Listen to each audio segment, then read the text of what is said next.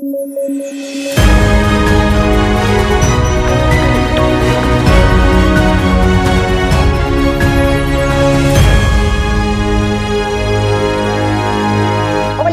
Soy Alexandra Ames y esto es Debate a través de Sudaca PE y como siempre estamos aquí con David Rivera y Paolo Benza hoy 5 de marzo para eh, compartir y conversar las noticias más importantes del día.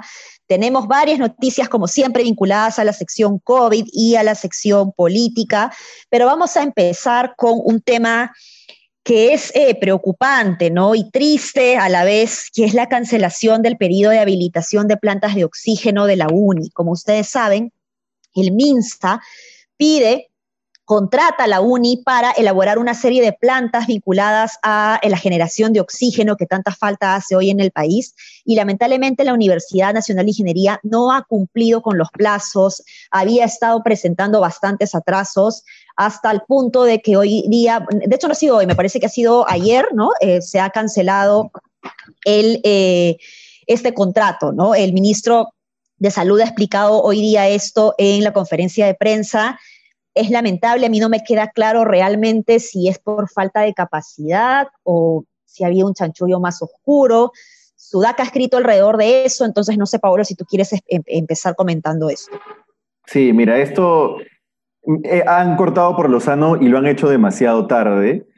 Era evidente que el convenio con la UNI era un total fracaso. Muchísima gente se ha muerto ahogada sin oxígeno por culpa del convenio de la UNI. Este, es un convenio que data de la gestión Vizcarra, es verdad. Este, y, que, y que además eh, digamos, no solo se tiene que entender como el convenio de oxígeno con la UNI, porque la UNI también tenía un proyecto para hacer ventiladores mecánicos que no, digamos, no tuvo mayor éxito. Entiendo que se, que se construyó uno, pero que no, no, digamos, no se instalaron ventiladores mecánicos ese proyecto este, en, de forma masiva. Y luego aparece este proyecto de plantas de oxígeno derivado un poco del primero. Elizabeth Chaguares en una entrevista dice que, bueno, dijeron, ¿y con qué vamos a abastecer los ventiladores? Bueno, necesitamos oxígeno, ya damos plantas, ¿no?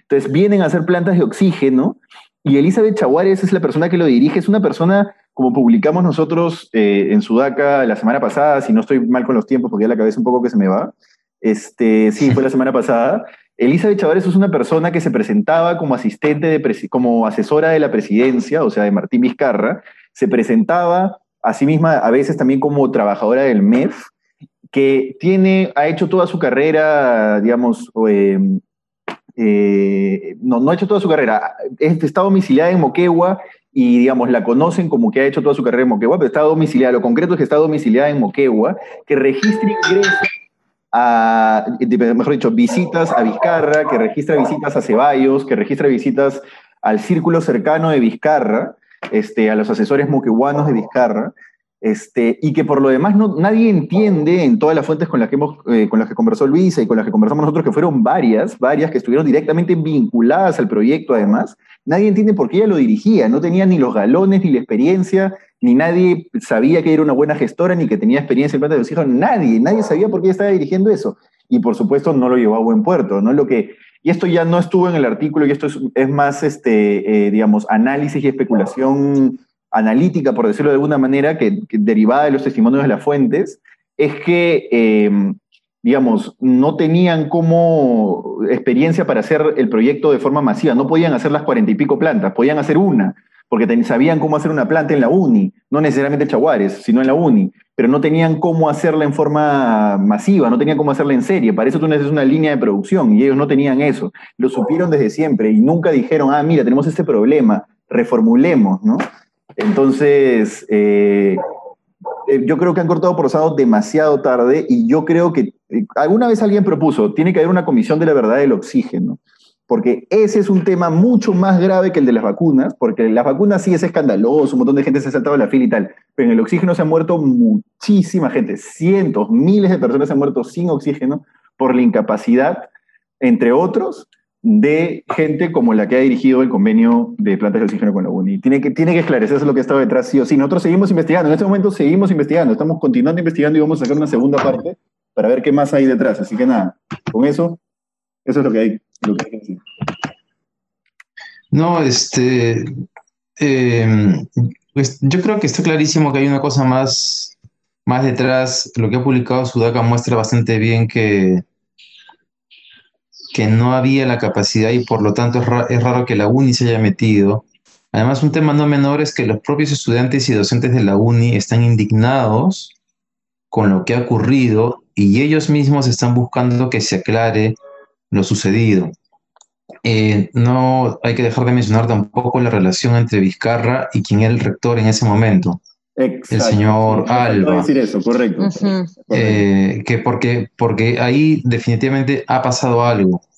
Este, y, solamente, y un tema chico nomás, porque también creo que este tema tiene que investigarse más, y de hecho me ha sorprendido que, que el tema recién salga en la conferencia de prensa de hoy, es que es lo condescendiente que ha sido el MINSA con la UNI. Totalmente. Y de hecho, no me, no me, me, extraña, no soy abogado, pero tal vez había que preguntarle a un abogado si lo único que, le, que puede hacer el MINSA es rescindir el contrato, porque considerando lo que ha publicado Sudaki y lo que se sabe de la persona a cargo en la UNI, eso no es simplemente, no es un incumplimiento cualquiera ahí hay, creo yo, connotaciones legales porque estamos en un estado de emergencia donde hay gente muriéndose. Mm. Entonces, que tú hagas las cosas de esa manera, no creo que implique solamente la rescisión de un contrato. O sea, ahí tendría que haber una acción legal mucho más fuerte de parte del, gobierno central frente a la UNI, que por, por lo que ha dicho Ugarte, Ugarte lo ha respondido como si,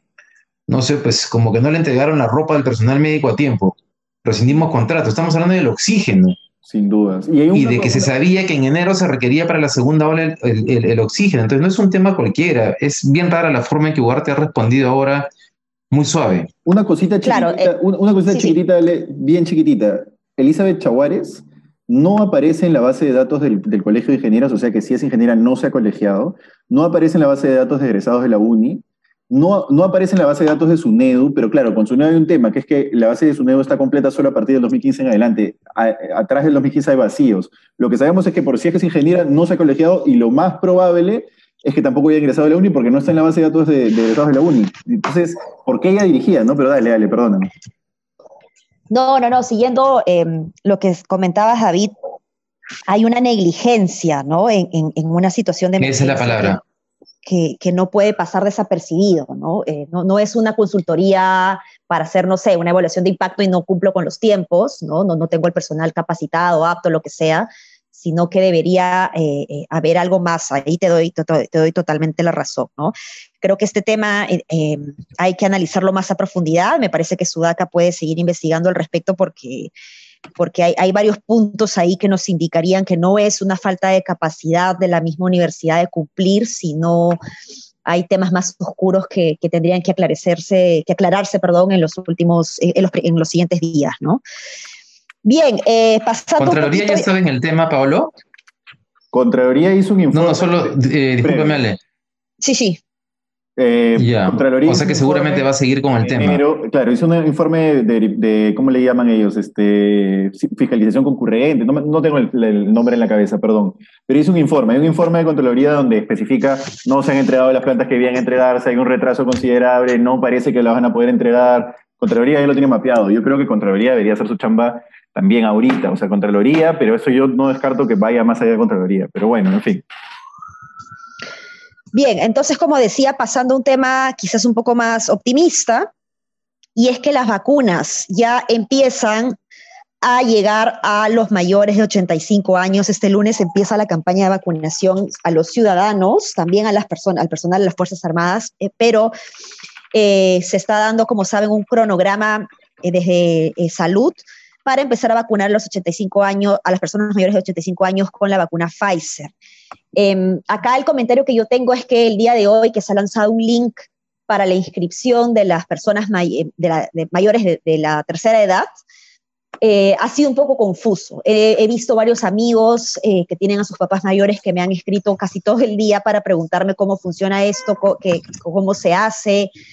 y creo que esta confusión se podría arreglar si es que el MINSA eh, propone una muy buena estrategia de, comunicación porque lo que no se entendía es que es escalonado, que es de 85 años para arriba, en esta semana que viene, la siguiente es de 80 para arriba y así va bajando eh, hasta que tenga 65 años, ¿no? Entonces, eh, creo que es bien importante que se pueda informar debidamente, no solamente este cronograma, sino también este link de acceso o qué es lo que tienes que hacer para eh, registrarte, ¿no? O, qué tan obligatorio es registrarte o si te puedes aparecer en cualquier momento sin haberte registrado previamente en el link. Porque eso es, eso es algo que no me queda claro. se ha dicho en la conferencia de prensa además de que es tu derecho, entonces tú puedes llegar a vacunarte, pero que el link es para actualizar tus datos. Entonces, si ya se dice eso, entonces, ¿para qué link? Entonces, me genera un poco de confusión que creo que el MINSA lo podría arreglar muy rápidamente. Sí, y, agregando una cosita antes de, de, David es, da una sensación de, mira, hay un montón de cosas que comentar, hay un montón de cosas que criticar sobre los procesos de negociación de las vacunas y todo, pero no deja de dar una sensación de tranquilidad. Ya van a vacunar a los ancianos, ya van a empezar a vacunar a los más vulnerables, ya van a empezar a vacunar a los abuelitos, ya vamos, ¿me entiendes? Ya vamos a poder tener un poco más de paz en ese sentido. Eso. Sí, es, es una noticia positiva, ¿no? Sí, bueno, ojalá que la vacunación este, pueda avanzar mucho más rápido, ¿no? Y que, bueno, y que la página, parece que la página web de salud igual ha seguido colapsada, ¿no? Tengo amigos que hoy día me han comentado que han tenido que despertarse tipo cuatro y media de, la madrugada. De la madrugada para poder conseguir este inscribirse en el registro de salud, autorizar los, los datos, creo porque cuando intentas hacerlo durante el día o la noche es imposible. De hecho, mi hermana ha intentado hacerlo para mis padres y no, y no, y no ha podido. Ah, mira. Mira, mira. Están colapsados. La recomendación es, es que hacerlo en la madrugada, ¿no? Ahora, lo que no me queda claro frente a la conferencia de prensa es que si es tu derecho que te vacunes y puedes aparecerte para que te vacunes, entonces realmente tienes que eh, madrugar, digamos, para, hacer, para registrarte en el link. Entonces me, me genera eh, dudas, ¿no? Pero igual este, creo que los que podemos registrarnos o los que podemos registrar a nuestros papás, pues hagámoslo para, para no tener problemas a la hora de, que toque la vacunación, ¿no? Em, bien, tenemos que hacer un, eh, un, comentario al respecto de una noticia que comentamos ayer sobre Pharmax, sobre la empresa que había mencionado que, que quería traer la vacuna rusa. El día de hoy, eh, la embajada rusa ha desmentido esta noticia del pedido em, de eh, comprar estas vacunas. Habíamos mencionado que esta vacuna, en primer lugar, no tiene permiso de Digemit para eh, ingresar al Perú y en segundo lugar, la empresa tampoco tiene para traer cualquier otra vacuna que sí pueda estar autorizada, ¿no? Entonces, ahí hay algún gato encerrado, ¿no? ¿Cómo ven ustedes esto? Sí, mira, lo, que, lo que ha ocurrido es que la Embajada de Rusia ha desmentido que haya enviado una carta a la empresa para utilizar la venta de la vacuna. Eh, digamos, todo lo demás eh, entiendo que, no lo ha desmentido. Lo único que ha desmentido, y dice la nota textual del comercio, Igor Romanchenko, embajador de Rusia en el Perú, precisó que la carta con la que GIP Pharmac sostiene tener el aval de dicho país para negociar sus vacunas no ha sido registrada en la base de expedición de documentos del Ministerio de Salud ruso. Además, llamó la atención sobre la traducción imprecisa de dicho documento. Pero igual tampoco, o sea, es, es, imprecisiones de un lado y del otro, porque la reacción de la redacción de la embajada rusa, rusa también es medio rara. En este tema de las vacunas hay un montón por averiguar, hay un montón por meterse, hay un montón por, por, por Acá, acá, en el podcast cortito, acá en el podcast comentamos un poco las noticias que salen en medios masivos, pero para entrar y entrar, ahí hay un montón que, que averiguar. Dale, David. No, no, quería solo, no, te, te, a interrumpir en ese punto porque ese punto me parece llamativo del pronunciamiento ruso. Eh, tanto del que sacaron hace dos días respecto a Sixia y esta nota de que la empresa de transportes este, iba a traer esta vacuna, em, nunca dicen no estamos negociando con esa empresa o nunca dicen no hay ningún vínculo con esa empresa. Dicen en los registros del Ministerio de Salud no se encuentra el documento que certifique que la empresa peruana tiene, pero no dice que, o sea, no te descarta que esté en proceso, que no exista ningún vínculo. Igual fue con el, con el caso de Sixia y la, empresa de transportes. Por eso me, me pareciera que puede ser que haya algo más, pero es pura especulación. Eh, ahora, dicho eso, en el caso peruano, solo quería aprovechar para comentar una nota del país de hoy día justamente que que la Unión Europea se ha puesto alerta porque ha identificado intentos de estafas de hasta por 14 mil millones de euros a los, a los gobiernos con la venta fraudulenta de vacunas. Es decir, wow. Eh, y ayer, y Sagasti habló sobre eso ayer o anteayer.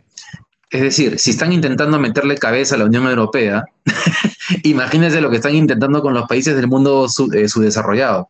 O sea, deben haber un montón de, de, ¿cómo se llama?, de empresas o personas tratando de, de sacarse una tajada ilegalmente con la venta de vacunas. Sí, sí, sí, sí, Y ahí te das cuenta de la calaña que puede llegar a tener el ser humano, ¿no? Como el ser humano es, es increíble. Todo grises, ¿no? O sea, traficar con vacunas es alucinante, pues, casi como traficar con... O, o, o, comprometerte a entregar, unas plantas de oxígeno para las que no tienes capacidad de entrega, que es el caso de la UNI. Sí, tal cual. Es, es, es, una pena que la UNI y la, y, y la Cayetano Heredia, que deben ser de las dos mejores universidades del país, este, hayan, o sea, la pandemia los haya llevado a pasar, bueno, la pandemia y sus funcionarios, ¿no? A pasar por esta situación. Bueno, has tocado... Están terminando con... Has tocado un tema importante, David, un tema bien importante que yo hace tiempo vengo dándole vueltas. Yo he sido, yo he cubierto el tema universitario muchísimo y ahí he sido férreo de universidades como Telesub y Alas Peruanas y tal. Pero a veces me pongo a pensar que de repente sí hay un componente de racismo al solo poner el foco en los malos manejos de esas universidades. La católica le robaba a sus estudiantes en moras ilegales. La Cayetano repartía a través, bueno, no la Cayetano, pero Málaga repartía vacunas como caramelos. La UNI se compromete a hacer plantas que sabe que no va a poder cumplir en hacer con una persona absolutamente cuestionada se cuecen habas en todas las universidades, en algunas más que otras, en algunas casi, en algunas se cuecen pues hoyones de habas y en otras se cuecen ollitas de habas, pero se cuecen habas en todos lados, ¿no? Eso. Son diferentes habas, pero sí tienes razón. claro, claro. Sí, pues, sí, pues complicado porque finalmente pues eh, no, no, hay un solo tipo de ser humano en una sola organización o en una sola universidad, ¿no? Finalmente eh, la falta de valores está demasiado arraigada lamentablemente, ¿no? Bueno, bueno, bueno, vamos a pasar ahora a la sección electoral que tenemos. ¿Por qué queremos empezar? A ver, tenemos, yo he visto una foto que me ha descuadrado un poco, bien rara en redes sociales, y es que he visto a Hernando de Soto en un solo camión junto con Rafael López Aliaga y alrededor un montón de gente aclamando a los dos. Eh, ¿He visto mal? Cuéntenme, por favor, ¿alguien me puede explicar qué ha pasado ahí? Pero Teja, ¿a ti alguna vez te pareció que Soto era liberal? no sé. No, ese es claro. De, Soto cae en el concepto de que si crees en la economía de mercado te crees liberal. Pero claro, pero está, pero está lejos de eso. Pero a ver, es interesante esa foto porque cuando, cuando han ido, me imagino que López Aliaga pensaría en su, o sea, en su, cabeza estaría la posibilidad de que el jurado efectivamente lo, lo, fuese a sacar, pero ahora que no ha sido sacado, tal vez de Soto le vaya a robar algo de votos, ¿no? ¿Quién sabe? Digo, comparten el público objetivo, ¿no? Yo no sé si le vaya a robar votos. Yo creo que López salía como, como. ¿Quién era que se comía a sus hijos? ¿Zeus? No me acuerdo que se va a comer toda la votación de, Soto. ¿no? Yo, creo que, yo creo que López Aliaga va a terminar desapareciendo de Soto. De Soto hace tiempo que no quiere ser presidente. Dijo una vez algo así como yo quiero que mi plan llegue a la gente, pero no quiero ser presidente. Él se lo va a comer. Yo creo que se lo va a comer. Pues no sé. como Pepe K, que, que no quiso después, se arrepintió. o sea, finalmente quien le conviene subirse ese carro pues es Hernando de Soto, ¿no? Y pierde más Rafael López Aliaga. O sea, si Hernando de Soto no sube el próximo domingo con esto que he hecho ahora, ya pues ya, ya, ya, ya fue, ¿no? No hay forma que... O sea, yo creo que ya fue hace rato, pero ya con esto definitivamente no. Eh, con López Aliaga más bien lo del jurado le ha dado una visibilidad que no tenía en medios masivos, eh, con, ¿no? con estas caravanas, estas marchas. También es cierto que en estas semanas ha comenzado a aparecer información sobre él, Hoy día la República ha publicado una nota que habla de que tiene deudas en cobranza coactiva por 28 millones de soles. Eso de cobranza coactiva es importante porque quiere decir que todos los procedimientos administrativos ya se acabaron. Es decir, López de le han informado N veces que tiene que pagar y el pata le da igual y no está pagando. Eh, Este, ahí hay y hay que ver si el próximo domingo, con, sí, con todo lo que ha salido, López de Laga sigue subiendo o de alguna manera se contiene su, su incremento en la intención de voto. Ahí hay un tema, ¿no? Hay un montón de gente que tiene deudas tributarias tipificadas como deudas, apenas la administración tributaria define que es una deuda, pero que hacen, pues, o sea, su negocio está en, en- en aplazarlas y patearlas y patearlas y patearlas, y se sienten bien. Trump alguna vez dijo, ¿no? Algo así como, no, de verdad, la verdad que ahorita no me acuerdo, pero dijo algo así, la idea fue, soy inteligente porque estoy haciendo todo lo que puedo para pagar la menor cantidad de impuestos posible, ¿no? Eso hacemos todos, una cosa así, ¿no? Pero yo no entiendo a alguien que quiere entrar al Estado, o sea, que haga eso. O sea, no es Exacto. una contradicción muy rara. Exacto. Oigan, pero O sea, como alguien que no le paga al Estado quiere hacerse cargo del Estado. acá de repente voy a caerles mal, pero cuando ustedes crean una EIRL, una empresa unipersonal, no están haciendo algo parecido. No, porque ¿Por qué? Porque no, no se hace eso para pagar, reducir el pago de impuestos, o sea, para no pagar como persona natural. No, pues, pero son esquemas, empresa, son, son esquemas empresariales que se ajustan a, a ciertas formas de organización. Ah, no, ilegal no es. no es algo- Claro, ilegal no es. No, no, no, claro, pero otra cosa es que tú hayas generado utilidades de cierto nivel, como, como todas las empresas de, de, de López Aliaga, has generado utilidades, te corresponde pagar un tributo y decides no pagarlo porque no te da la gana. Que en realidad es como él se comporta en, eh, en general, ¿no? Sí, sí. Creo que hay una, una, una diferencia entre eso y, y que, no sé, pues que el Estado te dé una, exon- una exoneración tributaria como la agroexportación, que a mí me parece escandaloso, pero es diferente, ¿no? sí. Bueno, perdón, perdonen, perdonen. Ha sido una. No, no, ya, no, no, no, no, ya veo que tú eres, que tú eres de los que están también en, en proceso de por, de por defender el modelo económico, cualquier cosa, está bien. Ay, bueno, está bien, está bien. Bueno, bueno, ¿qué más tenemos? Elecciones. Bueno, eh, López Aliaga, como dices, ahora sigue en carrera, igual que George Forsyth, ¿no? Ya se eh, eh, anunció que siguen formalmente en carrera, así que creo que ya no hay más tachas a la vista, ¿no? Todavía hay posibilidad de hacer tachas. Entiendo que ya. Ya se acabó, creo, ¿no? punto, ¿no? Sí, sí, sí, sí, entiendo que lo que pasa es que me sigue generando la duda y te- la verdad que todavía no lo encuentro, es la tercera vez que lo menciono en el podcast, pero estoy casi segura que lo de Julio Guzmán fue después de fecha, por eso espero, tengo que asegurarlo, eh, sigo tratando de hacer la consulta. Bueno, finalmente, ¿qué tenemos? Alarcón, recordemos esta investigación que abrió la comisión permanente para eh, ver su acusación constitucional. Por fin el día de hoy se aprobó la acusación constitucional por enriquecimiento ilícito. Como saben, esto fue presentado en su momento por la fiscal Soraya Ábalos. Y eh, me parece que ha tenido 18 votos a favor, la comisión permanente, lo, lo, como digo, lo aprobó ahora, pero evidentemente pues hemos tenido también comentarios como los de Marta Chávez, pues que ha dicho que, que se ha opuesto a, esto y que ha dicho de que eh, Alarcón está siendo perseguido porque él impidió el negociado de Chinchero, ¿no? Me pregunto yo qué tiene que ver el negociado de Chinchero acá eh, para los demás congresistas que han votado que nada tenían que ver con, con, con Chinchero realmente, ¿no? ¿Cómo lo ven ustedes? Yo no sé si impidió mucho el negociado de Chinchero, porque nos van a llevar arbitraje igual el concesionario y la están haciendo como obra pública. O sea, Chinchero, que es una desgracia, va a ir y nos van a igual clavar un arbitraje. Entonces, no sé qué, qué tanto habrá impedido, pero bueno, eso. Sobre sí, pues. el tema del arcón, eh, yo tengo una especie, una, una, una, una, una sospecha. Me llama la atención que después de la protección que ha, recibido el arcón en el Congreso, la permanente haya decidido eh, votar por esta aprobación. Ahora tiene que ir al Pleno, ¿no? Eh, eh, entonces, claro, tengo, estoy especulando, ¿no?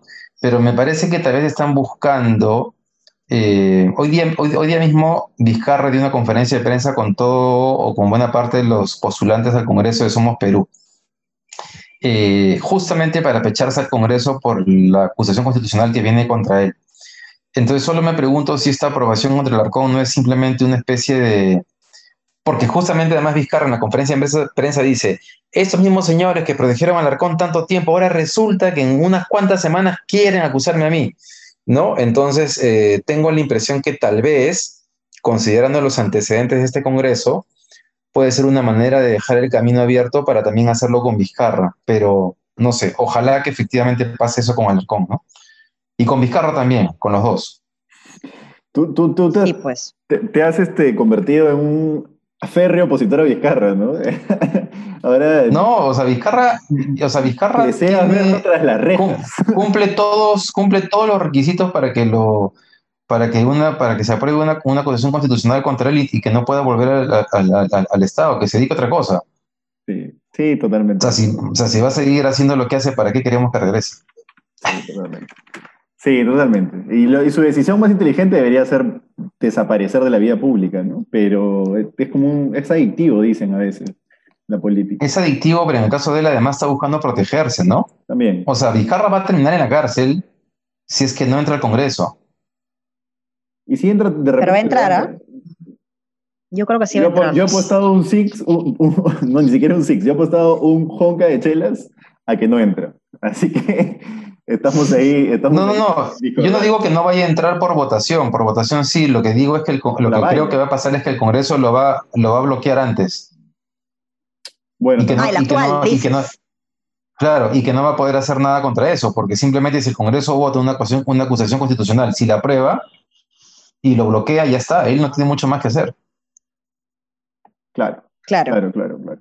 Claro, pero, pero más allá de eso, yo no sé si entre, ¿ah? Yo no sé si entre porque la valla, no sé si él alcance para pasar él solito la valla a Somos Perú. Mucha gente lo quiere, pero no sé si para votar por él como congresista. Pero esa es otra discusión. No, no creo que, que le dé el arrastre, pero bueno, ustedes están seguros. bueno, eso es todo por hoy. Que tengan un buen fin de semana. El lunes seguiremos comentando las noticias. No vamos a tener encuestas de Ipsos, me parece. No vamos a tener, pero creo que sale de alguna otra encuestadora más pero ya eh, seguiremos comentando las noticias que se vienen estos días. Un abrazo. Chao, chao. Hasta el lunes, chao, chao.